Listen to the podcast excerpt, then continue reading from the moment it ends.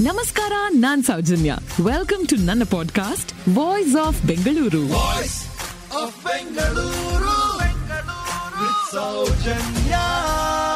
ಓಬಿರಾಯನ ಕಥೆ ಅಥವಾ ಓಬಿರಾಯನ ಕಾಲದ್ದು.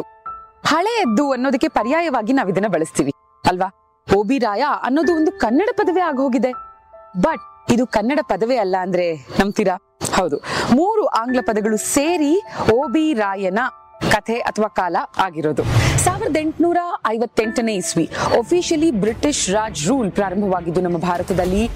ಏನು ಅವರ ಆಫೀಸಸ್ಗಳ ಮುಂದೆ no entry for dogs and Indians ಇವರ ಶೋಷಣೆಗೆ ಒಂದು ಪ್ರಾರಂಭ ಅಂತ್ಯ ಅನ್ನೋದು ಇಲ್ಲವೇ ಇಲ್ಲ. ಇಂಥ ಶೋಷಣೆಗೆ ಒಳಪಟ್ಟಂತಹ ನಾವು ಅವರು ಸಾಕಷ್ಟು ರೂಲ್ಸ್ ಗಳನ್ನ ನಮ್ಮ ಮೇಲೆ ಏನ್ ಹೇರ್ತಾ ಇದ್ರು, ಅವ್ರು ತಗೋತಾ ಇದ್ದಂತಹ ರೆಫರೆನ್ಸ್ ಓಲ್ಡ್ ಬ್ರಿಟಿಷ್ ರಾಯಲ್ ಪುಸ್ತಕದಿಂದ.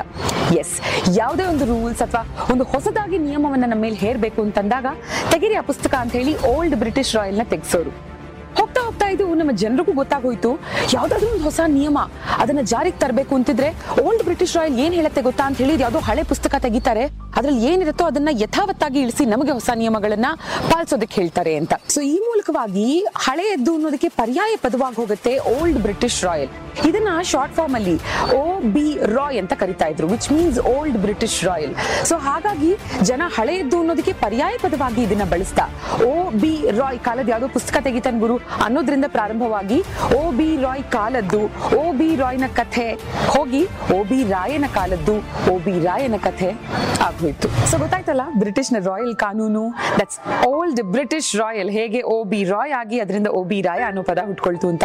ಓ ಬಿ ರಾಯ ಕನ್ನಡ ಪದವಲ್ಲ ಆಡು ಭಾಷೆಯಲ್ಲಿ ಇದಾಗ ಹೋಗಿದೆ ಒಂದು ಕನ್ನಡ ಪದ. ಅಷ್ಟೇ.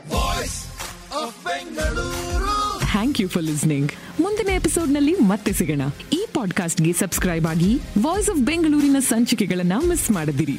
ನಮಸ್ಕಾರ.